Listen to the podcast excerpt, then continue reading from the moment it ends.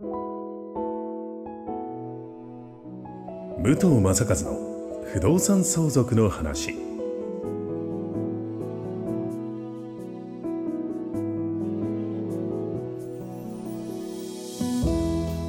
ポッドキャスト武藤正和の不動産相続の話は意外と知らない不動産相続についてのお話を相続診断士宅地建物取引士の武藤正和が実例をもとにお伝えしながらリスナーの皆様の相続準備のお手伝いをさせていただく番組です。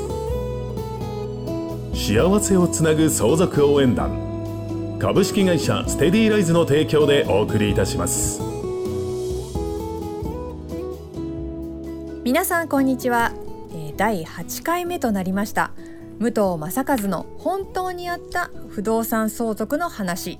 ということでナビゲーターは私おなじみの土屋恵子と申します。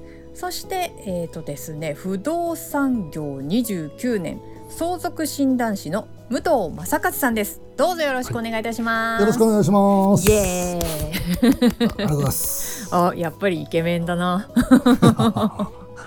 ちょっと誰に似てるって言われますか？芸能人で言うと。ないですよ。ええそんなことないんじゃないですか。うんそんなないですよ。本当ですか？若い頃ええ。じゃあ誰とかありました、いやいや、声が、うん、声？え遅れて聞こえてるんじゃないけど、声はあのこの頃ね、補定補定あ似てるかも。似てますね。どうも自分の声はあんまり好きじゃないんだけど、いやいやいや本当続けて言われました。あ。確かに。そっくりじゃない歌を覚えなきゃと思って。いやいや本当に最後はちょっと歌いましょうよ二人で。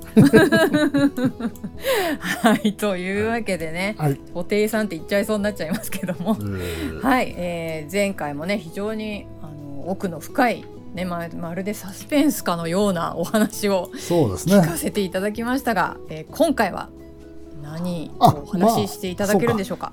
サスペンスじゃないけれども、本当にあの、あったうん話なんですけれども、本当にあったって今まで嘘を言ってるわけじゃないんですけれども、ね。あの具体的にあった話で。うんえーこれはね前回前々回のお話にもちょうどつつながってくるんですけれども、はい。えー、と僕の知り合いの不動産業者さんにご相談が来て一緒に取り組む話だったんですけれども、うんえーその知り合いの実家が、えー北関東栃木県にある酒屋さん古くから伝わる酒屋さんの、えーご自宅の売買なんですけれども、はい。もう、えーご主人が、えー亡くなって、えーお母様もうおばあちゃんなんですけども、はい。えーそれを売ってじ、あのーまあ、全然健康なんですけどもちょっとホーム施設みたいなところに入りたいと、はい。もう子供たちの世話になりたくないからそれを売って入りたいからその家を売ってくださいっていう依頼があったんですね。はい。で僕ともう一人友人で、えーまずじゃあその不動産を調べましょうって言ったところで名義、名義。えー不動産の登,、えー登本登記簿登本名義がおじいちゃんになってたっていうこと、もう当然いらっしゃらない。はいいらっしゃね。うんいませんでまあここであの登記登記なんですけども、うんえーおじいちゃんになってました、えーその今回あの今年いやごめんなさい。来年から法律が変わっても不動産の登記はあの3年以内に名義変更しなきゃいけない、まあ、相続登記ですね。はい。3年以内にもう相続した人にしなさいと。はい。でもうこれ違反したらえっ、とね罰金って言い方じゃないです。過料。10万円。10万円の過料が課されます。相続人に。これ決まったんですけども、はい。まあちょっと脱線します。なんでこんな法律が今更できたかっていうと、えーここ10年、えーまあ、東北震災東北の大震災から始まって、はい。九州であったり、うん。静岡の洪水であったり、いろんなところで大災害が起きてるんですけれども、えー国を挙げて復興しようとするんですけれども、まあ、県とかね全部行政の方でやるんですけれども当然そこには住んでらっしゃる方がいてその土地の権利者の承諾がないと復興ってできないんですよ。そうすると今度土地の持ち主がはい。そもそもいないことが多々あって、うん。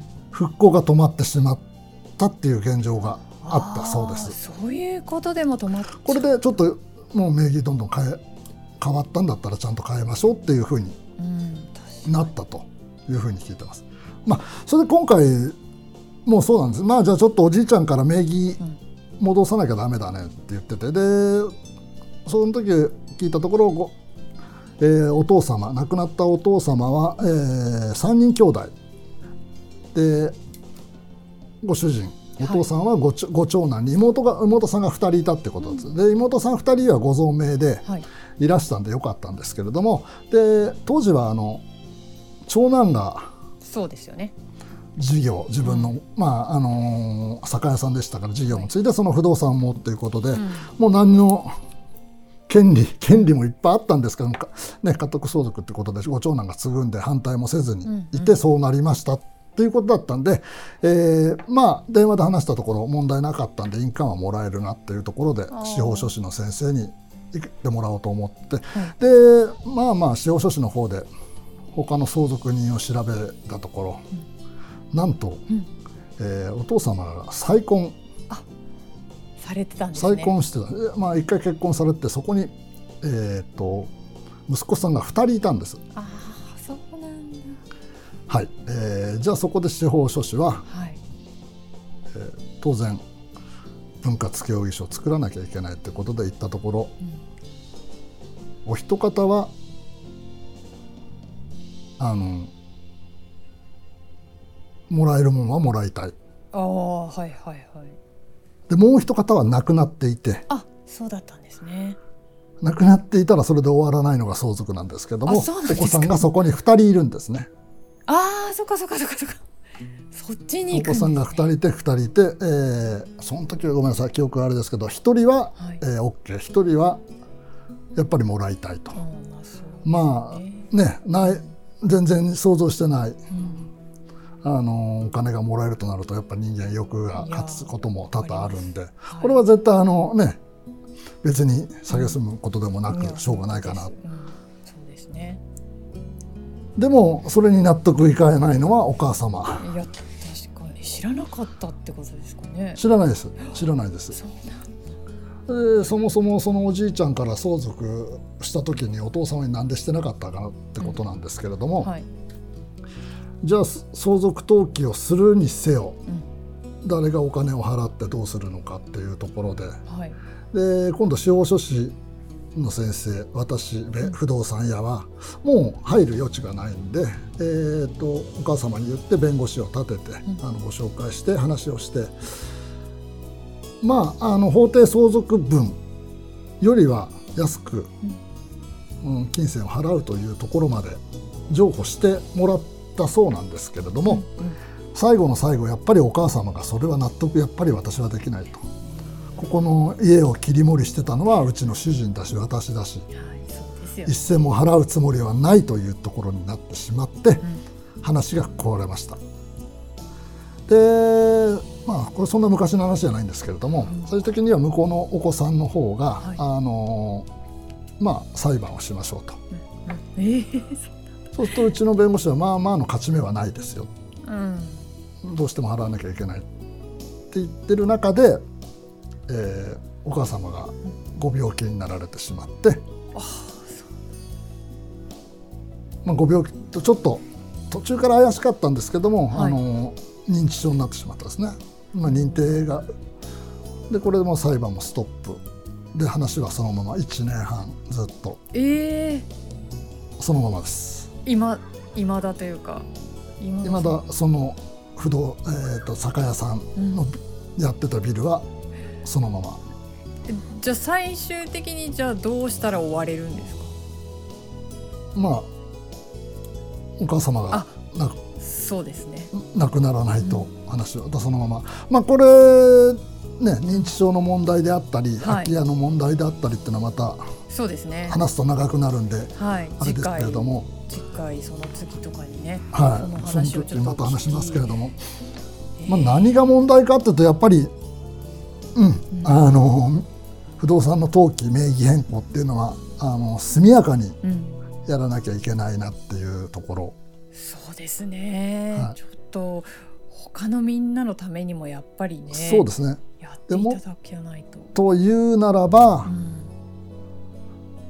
まあ、一番最初のおじいちゃんがああそうですよあの遺言書を書くなりしておけば、うん。済んだ問題なのかなというふうには。そうですね、はいおじいちゃんの時点で登記しておいて、そうですね登記があれば、な全て、えー明るみ明るみに出るっていう言い方もあれですけども、うんまあ、ここにこの人がいたんだよっていう家系図がはい。見えたっていうことですすでねね。あの不動産に限らず相続の問題って、うん。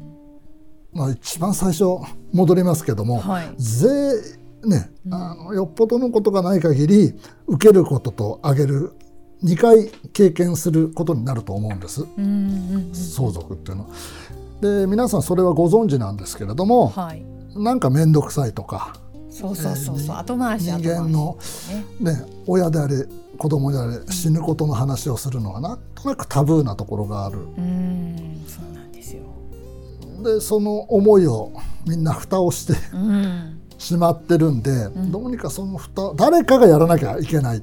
そうなんね、私どもの勉強会に来てる中でも、うん。あのー私と同じぐらいちょっと上かな60代の人たちがここでやらないと子どもたちに迷惑がかかるからちょっとやるやらなきゃいけないんだけどなんていう方が今みんな重い腰を上げる時が、そうですねうん、なんか急にねそんなの書き出したらえなんか自分で死を悟ってなんか急に書き出したのかなみたいな変なちょっとスピリチュアル系にいっちゃいこそうで。れ。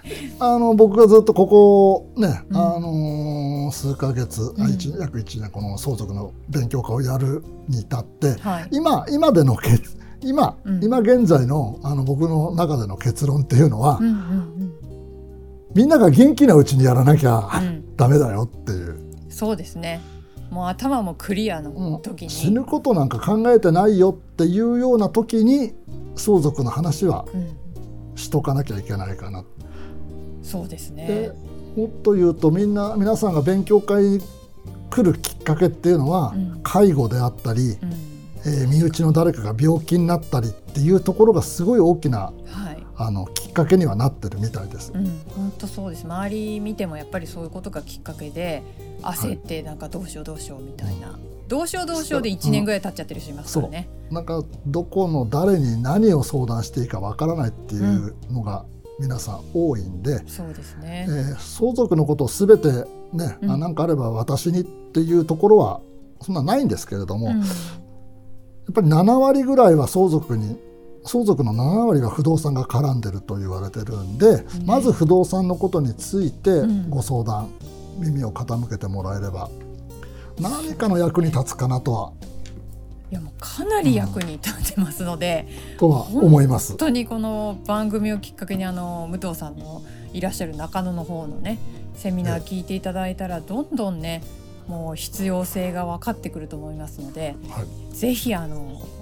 この番組を聞いて中野に行ける方はもう行っていただ来て。はい。くと、まあ、ない方はご連絡いただければ、そうですね。はい。いかなと思います。あの番組の概要欄にも武藤さんの公式アカウント登録用リンクがございますのでこちらに登録していただくだけでも武藤さんにすぐつながることができますので、はい。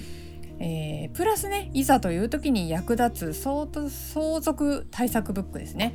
こちらも、はい。あの皆さんに差し上げているということですのでぜひあのすぐにでもご登録いただきたいなと思いますのではい、よろしくお願いいたしますということでお願いします。武藤さんもねもう布袋さんの話で盛り上がったと思ったらあっという間に10分 10分以上経っちゃいましたよ。はい、はい、本当にもうまたねぜひあのその素敵な声でこの相続のね話をしていただきたいなと思いますので、今日は武藤さんありがとうございました。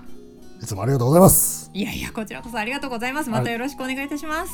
よろしくお願いします。今日のポッドキャストはいかがでしたでしょうか？番組では武藤正和への相談を募集しています概要欄にある幸せをつなぐ相続応援団の LINE 公式アカウントからお申し込みください東京都中野区で定期開催している相続勉強会についてのご案内もさせていただきます。それではまたお耳にかかりましょう。ごきげんよう。